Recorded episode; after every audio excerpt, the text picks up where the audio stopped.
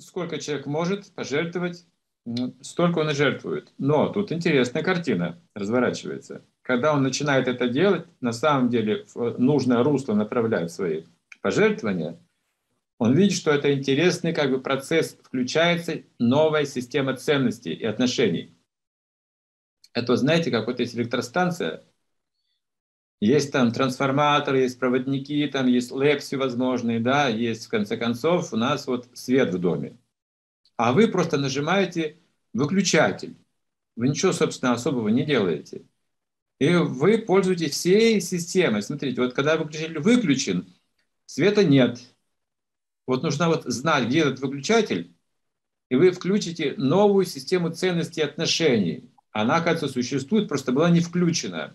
Вот эта система пожертвований, она связана с системой ценностей от Бога до человека. Представьте себе. Вы сразу почувствуете, что у вас все в жизни меняется. Включается закон как бы удачи. Лакшми. Деньги — это лакшми. Удача.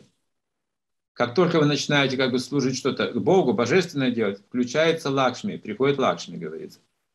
Принцип удачи, или как везение, да? Везение, удача, везение. Вот этот момент как бы очень важно. Мы же не знаем, повезет нам или не повезет. У нас риск всегда есть. И вот здесь как бы человек видит, что он освобождается от этого риска. Кажется, есть какая-то еще защита, такая вот невидимая защита, которой я никогда не пользовался. Теперь я ее чувствую и сознаю. Пока я это делаю искренне, да, чистосердечно, вот эта система, поддерживающая меня самого, работает. Или как целый Иисус Христос, рука дающего не оскудеет. Вот такая формула.